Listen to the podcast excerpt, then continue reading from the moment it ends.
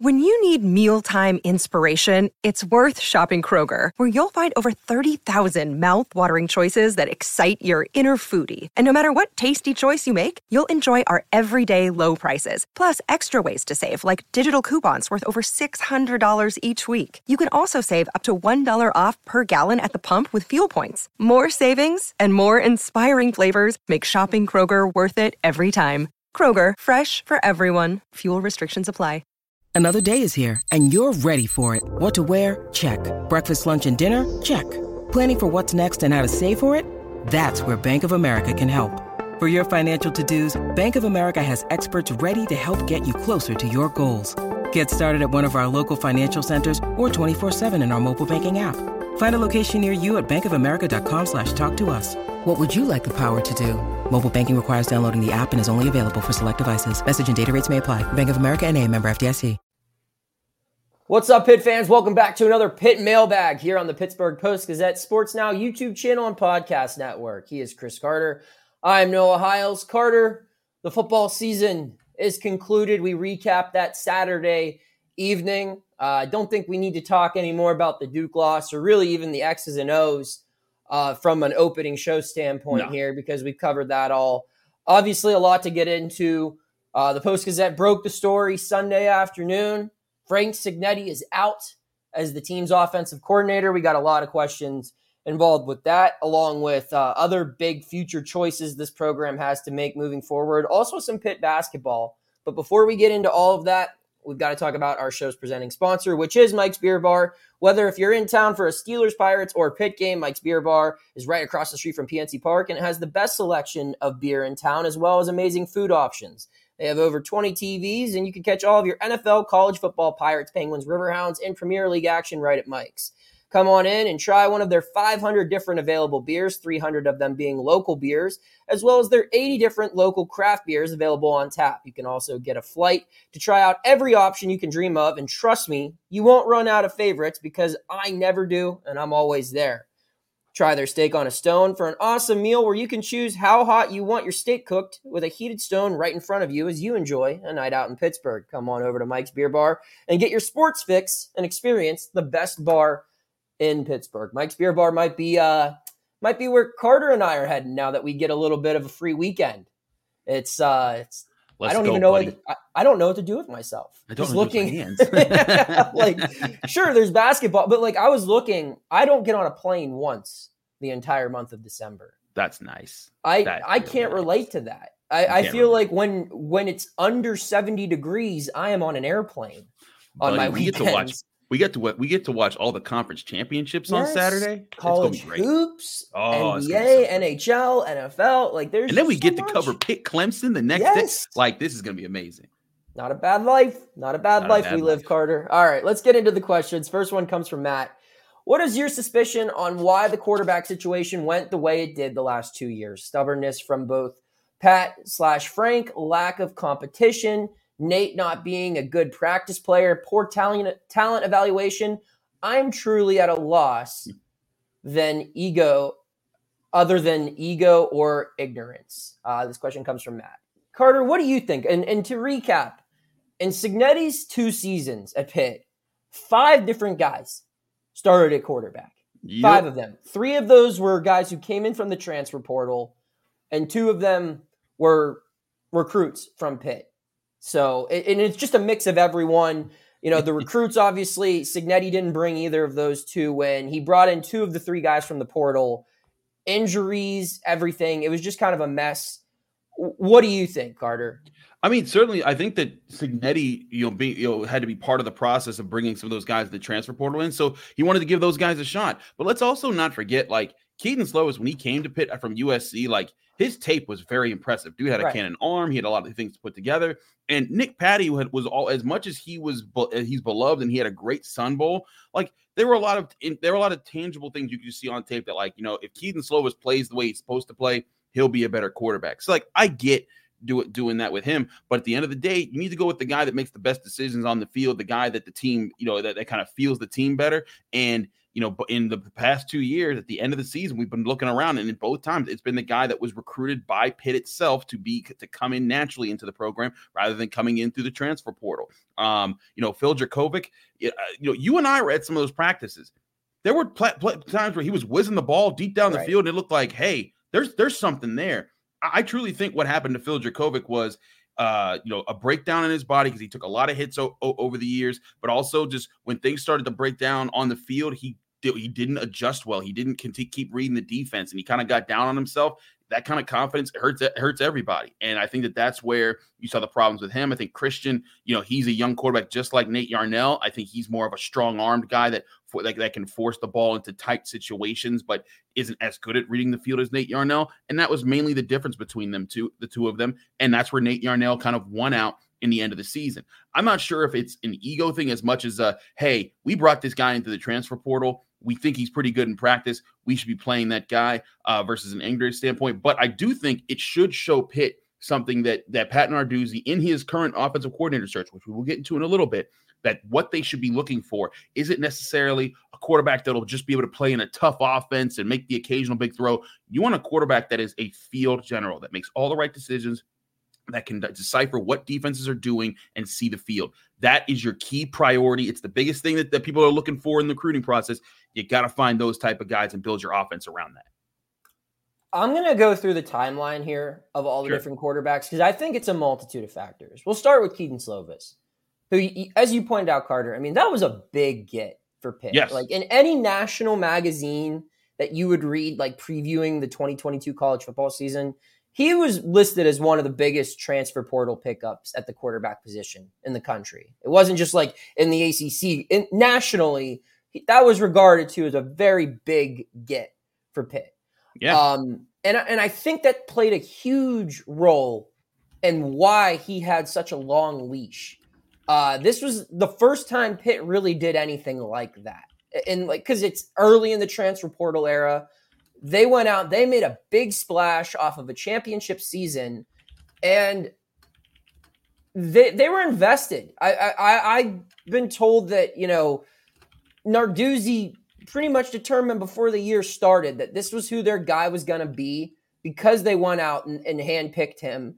And I don't know if that's the right call or not. I get why he didn't, why he started over Nick Patti. Like resume wise, he should have started the year over Nick Patti. Um, and, and you can make whatever assertions you want off of training camp.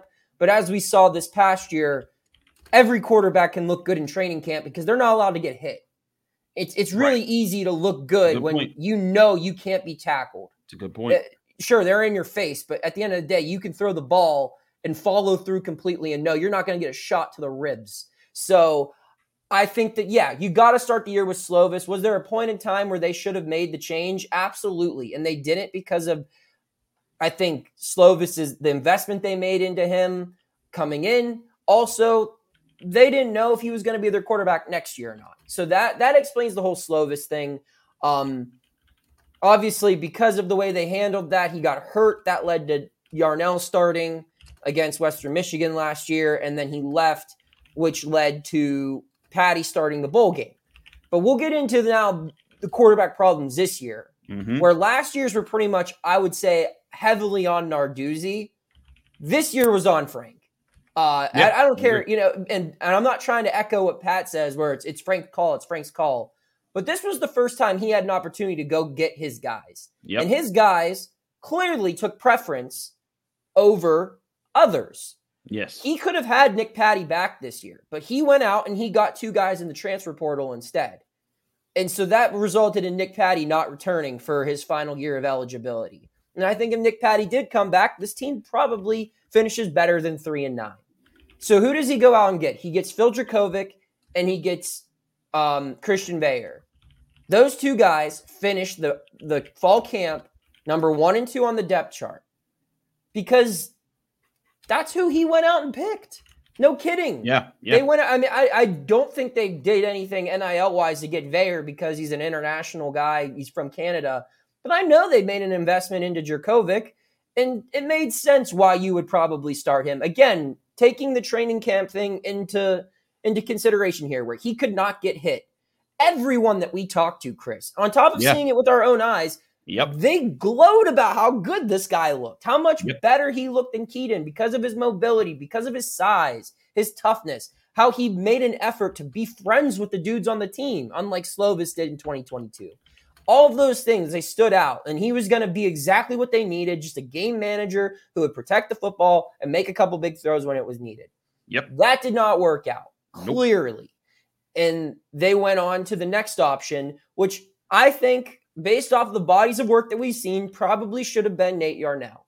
But because the guy making the choices was Cignetti, he went with the guy who he brought in. He didn't recruit Mhm. Nate Yarnell. He didn't. and so, uh, and while I think that he had nothing against Nate Yarnell, Nate Yarnell when your job's on the line, you're going to go with someone that you handpicked rather than someone who was still at the program Right. when you arrived. And so I, I think if it was Narduzzi's call completely, Yarnell would have started after Jurkovec got benched. I think he's been high on Yarnell from the very beginning, but Narduzzi trusted his OC. I do believe that was the truth. Um, and they went with Veilleux. And Veilleux showed promise early on, but the difference is Narduzzi made the choice to bench Veilleux. I've had that confirmed. I reported that.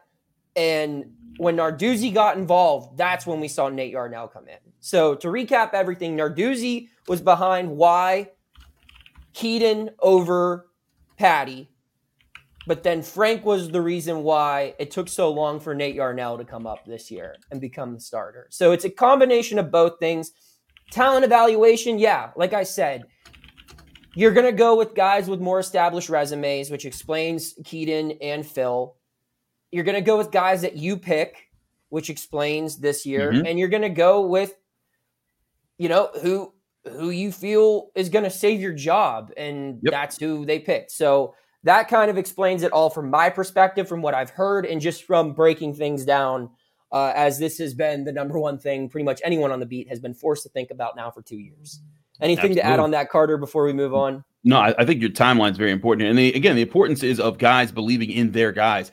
Like eh, that, that's that's the thing. As much as you or I or anyone else, you know, I talk with a good breeder of ours, Teddy W. Teddy W. is the man. He always hits us up and has questions, has good questions, good insights. You know, we even argue, and he's very respectful. I like talking to him. He even talks Steelers Yeah. with our guy Brian Batko. But one thing Teddy said is he believed in Nate Yarnell, and you know what? Teddy looked right at the end of the year. But here's the thing: is that as much as we want to believe that, how many people said that about Christian Veilleux? You know, at, at different points of the year. We we we said it. we e, everyone thought at different points in time, like, hey, there's there's my guy.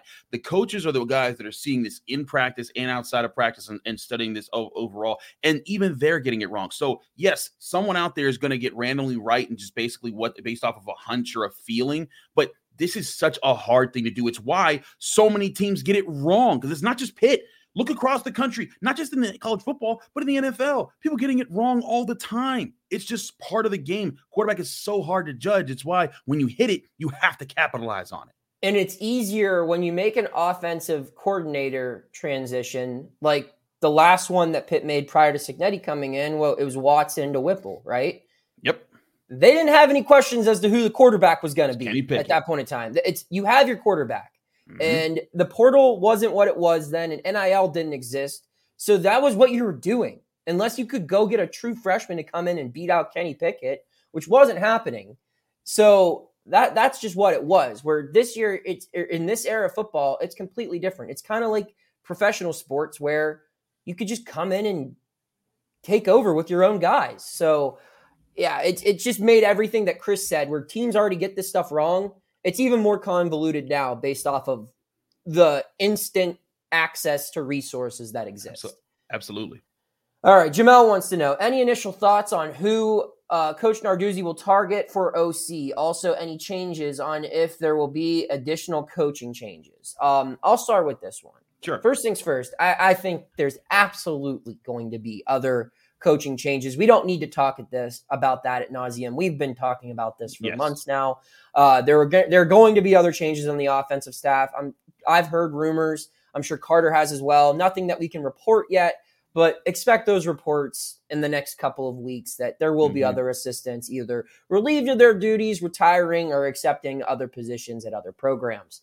Um, as far as the OC targeting goes, I just wrote this big piece. You can read it at the Post Gazette site. It'll probably be in the e edition tomorrow as well, um, where I had nine names of candidates. Uh, and I, I kind of divided them into three categories. First calls, which are guys that I think should be like top of the list. Narduzzi should call this week.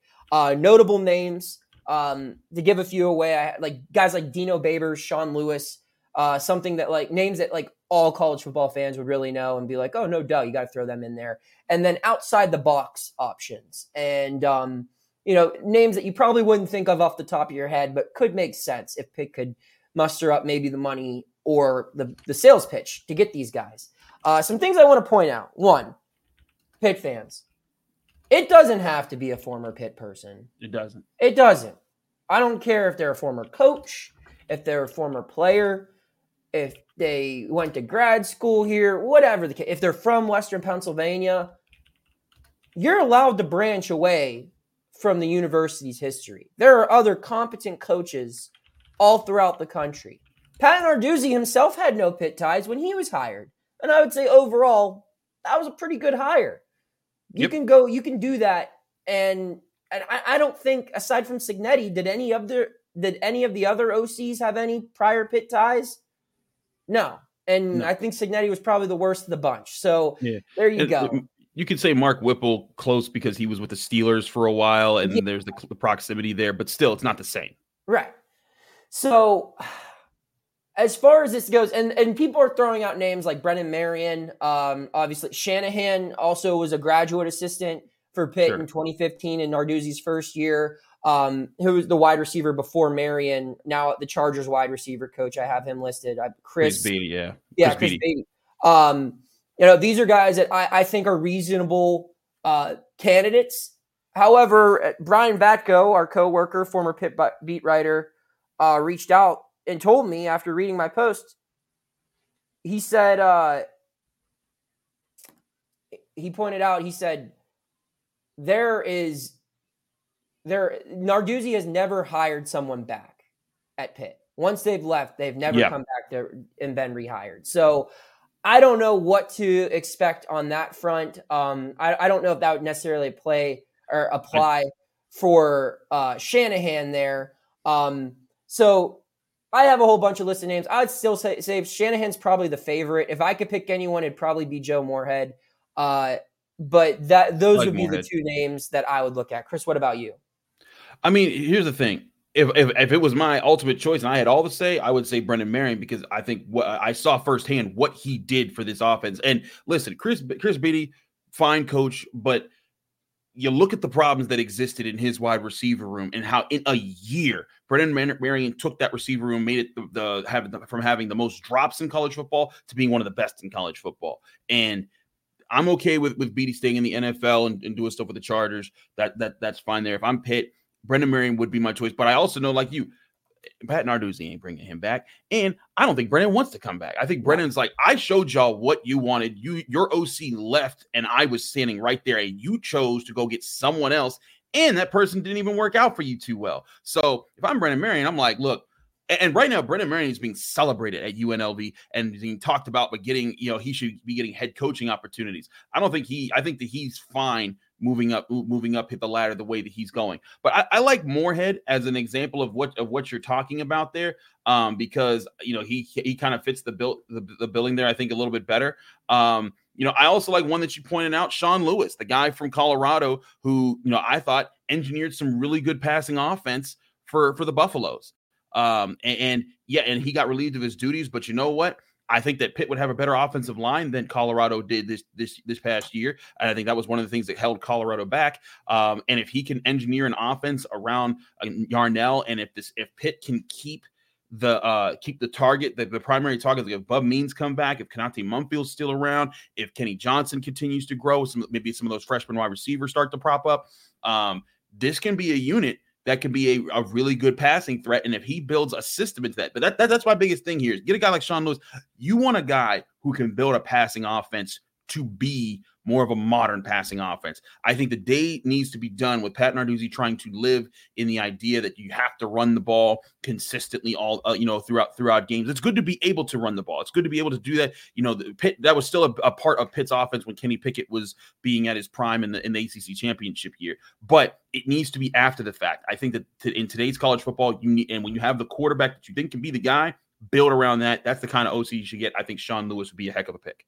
I, I do too, Carter. The reality is, I do not think Sean Lewis is going to be an offensive coordinator. He's already no, rumored to be the Syracuse uh, in the mix for the Syracuse head coaching spot, and I just think that I think he can, quite frankly, do better than Pitt. And that's nothing down on Pitt. It's just like a head coaching job at a Power Five school is better than an OC job at a Power Five school, financially and just prowess. So, um, yeah, Sean Lewis would be a great one. But I agree on the sense with you that they need to have a scheme like Sean Lewis. They need to be able to score and spread the field out and get the ball to athletes in space. Yep. And it, it yep. can't be an offense that looked really good in 2005 because we're not in 2005.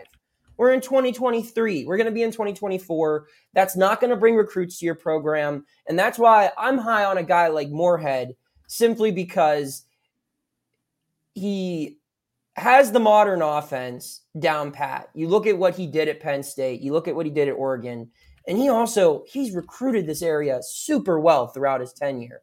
And mm. those relationships he has with coaches that already exist in this area, you might see a lot less of the four or five stars make their way to the other Power Five team in this state uh, and maybe stay in the backyard here. And mm-hmm. I, I think that's one where you got to consider.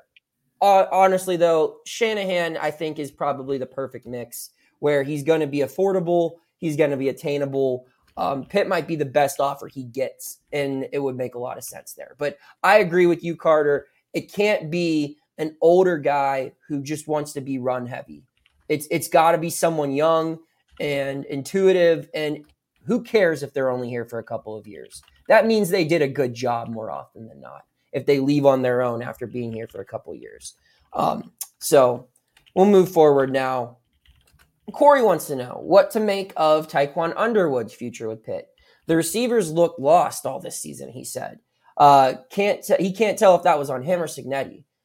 Um, I'll start. I think the receivers were the best yeah, I forming position group on the offense. Anti lost.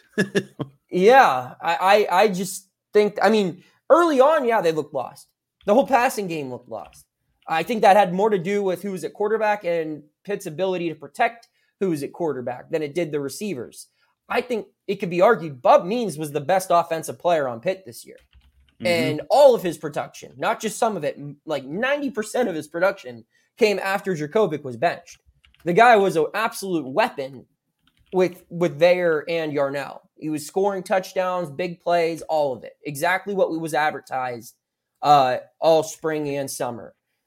Um, I think Kenny Johnson kind of disappeared as the year went on. That's unfortunate, but I thought Mumpfield looked good. Daejon Reynolds looked to be a promising guy with, I think, two more years of eligibility. I, I don't know. I, I, personally, Carter, I thought the receivers were yeah. maybe the only position on the entire team that looked better as a group, not just individually, because there was no Jared Wayne on this team. But as a group, that was the only position group that I think took a step forward this year. Yeah, I, that's I think Tiquan Underwood did a good job coaching them. Like, and that's that, that's the thing is that you you, you could say receivers look receivers are always going to look lost when quarterback play is is bad. Right. You know, there, there's there, it's just it's just going to happen. But did those receivers ever, you know, blow up at their quarterback? Did they ever pout? No, they didn't. And in fact, you know, we I joked around with uh you know, with Bub Means last week, they said like, hey, they brought up a, when when when it was Veilleux becoming the quarterback, they put up a Canadian flag. When Nate became the quarterback, they said, hey, we're good, we're good. We want to get something Texas up in our receiver room because we want to support him. There is such a positivity that comes out of that room, despite every reason to feel negative. Bub Means can be like, man, this was my year to set up to say, hey, I deserve a shot at the NFL, and I didn't get to have it. But he instead of saying me, me, me, I, I, I, he's saying we, me, let, let we, let's go. We can we can win this, and he's making plays and not whining. Same for Konata Mumpfield, who I think is such an underrated weapon in, in Pitt's offense. He could complain about all the things that he had to do. There were if there were some plays where he caught like rainbow passes that he should have been killed on, but he still fought through them. I think that, they, that all those guys they kept their heads, and Tiquan Underwood deserves credit for how they kept their heads. He's doing a good job. Not only should he be uh, should he be kept as the wide receiver coach, I think in this offensive coordinator search, maybe he should be looked at in that role as well and saying, hey, you know what, you had you controlled your room in the right way. Let's you know let let's let's look at let's look at all the candidates. If you don't like the candidates that are in the field that you're talking to, maybe Tiquan Underwood's the guy that you want boosting up your room. I would like to see that um because I think he would do a good job. I just don't think you can make that hire. You cannot make an internal hire that. after a three understand nine that. season. You just can't do it. Um, but like I, I agree that I think Tiquan Underwood will be an offensive coordinator at, at a Power Five school one day. Um, and I, and I would venture to say that that's that day is probably coming within the next five Sooner. years. So yeah, I, I don't know if that's going to be at Pitt, but I, I think he is. If I had to keep one person on the offensive staff, it'd be him. So that that's just where I feel, you know, that's my analysis on on Coach Underwood. So I feel you. uh, Steve wants to know which Pitt seniors do we believe will be drafted this year? So, as of recording, I think the only one to declare for the draft is Marquis Williams, which, you know, shout out to him. Uh, there's a cool graphic, but like, I always find it funny when like six year seniors declare for the draft. It's like, wh- what? What else are you gonna do? Yeah, yeah. Like, are you, are you coming back to get a law degree? Like, I, I don't know what else. Hey, don't hey, don't Nothing be- against don't be- Pitt Law. Yeah, Great. yeah, don't be great coming at Pitt law like that. I'm not. I'm not. I'm just saying, you know, not everyone goes the Chris Carter route and goes Pitt law. Some guys want to go to the NFL. All right. Just because you decided to get a law degree and not go to the league, they don't want to do that. I could have had a spot, Noah. you're right. All right. Anyway, so But it- it- Marquis, it- yeah, Marquis is going. Um, no one else has made their announcement yet. Yet, or announcement yet. But I'd have to assume MJ Devonshire is probably going to go. Um, Matt Goncalves, I think, is likely.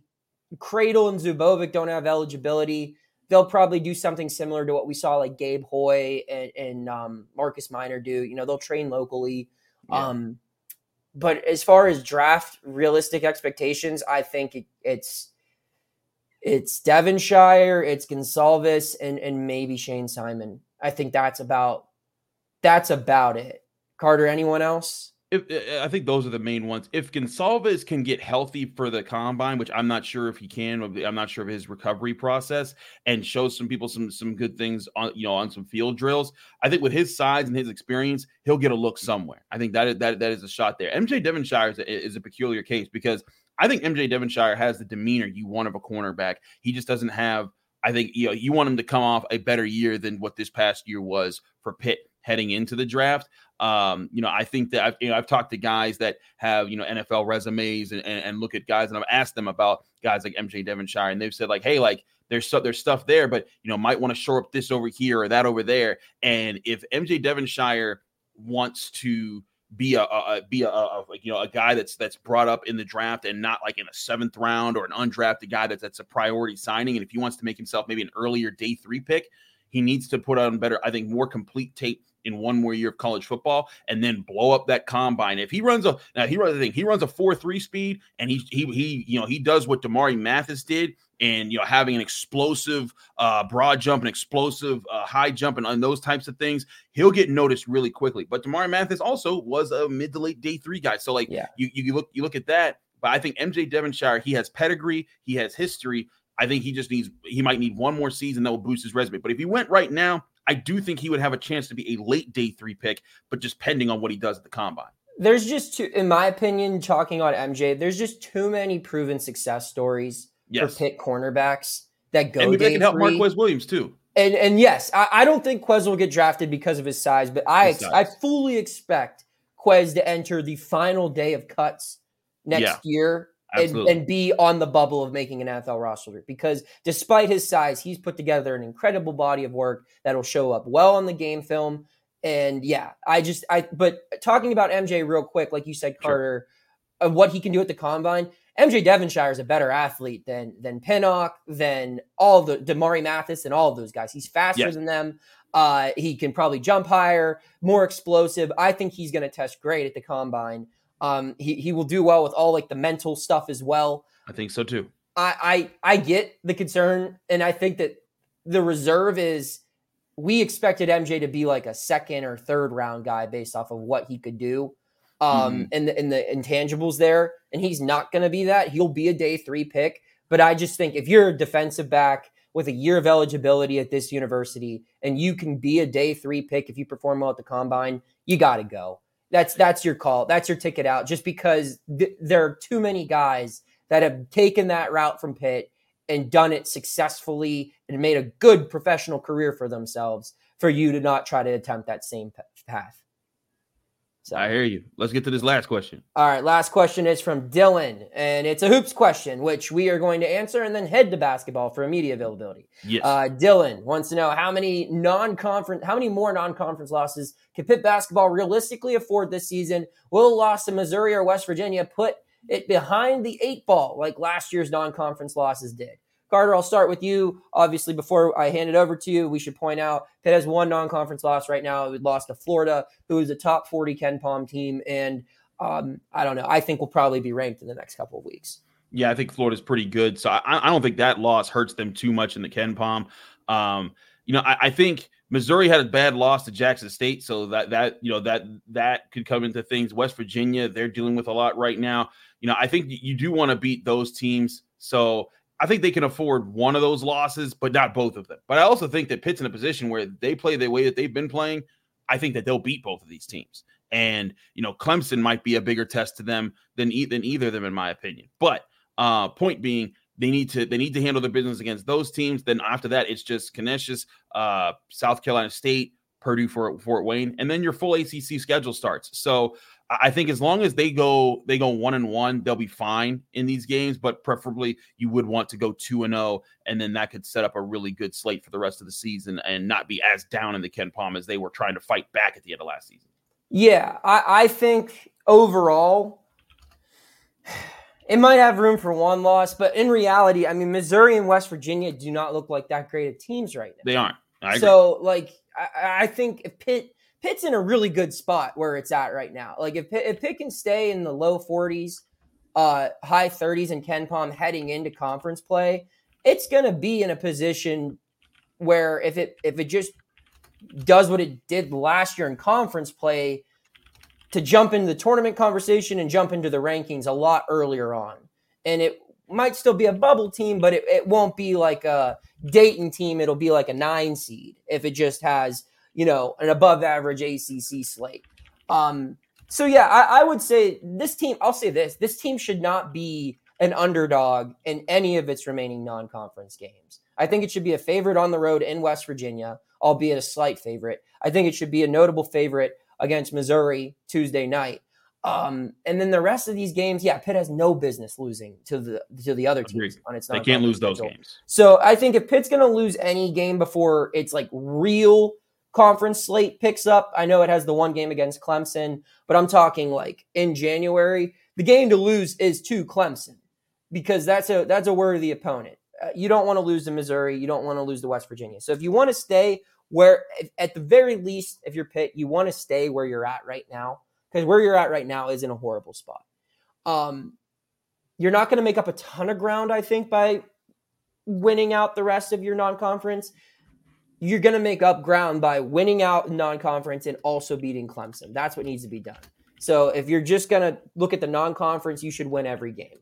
That's my take. Carter, any final thoughts as we wrap this one up? Nope. We just need to get to Pete because we got that availability in about 35 minutes. 35 minutes. All right. That's all Chris has got. That's all I got. We thank you for tuning in as always and keep tuning in to the Post Gazette Sports Now YouTube channel podcast network for all of your Pittsburgh sports coverage by the Pittsburgh Post Gazette. Take care. Thank you for checking out this content from Post Gazette Sports. If you watch this video on YouTube, please like the video and subscribe to our channel. For all of the sports coverage the Post Gazette has to offer, visit post-gazette.com.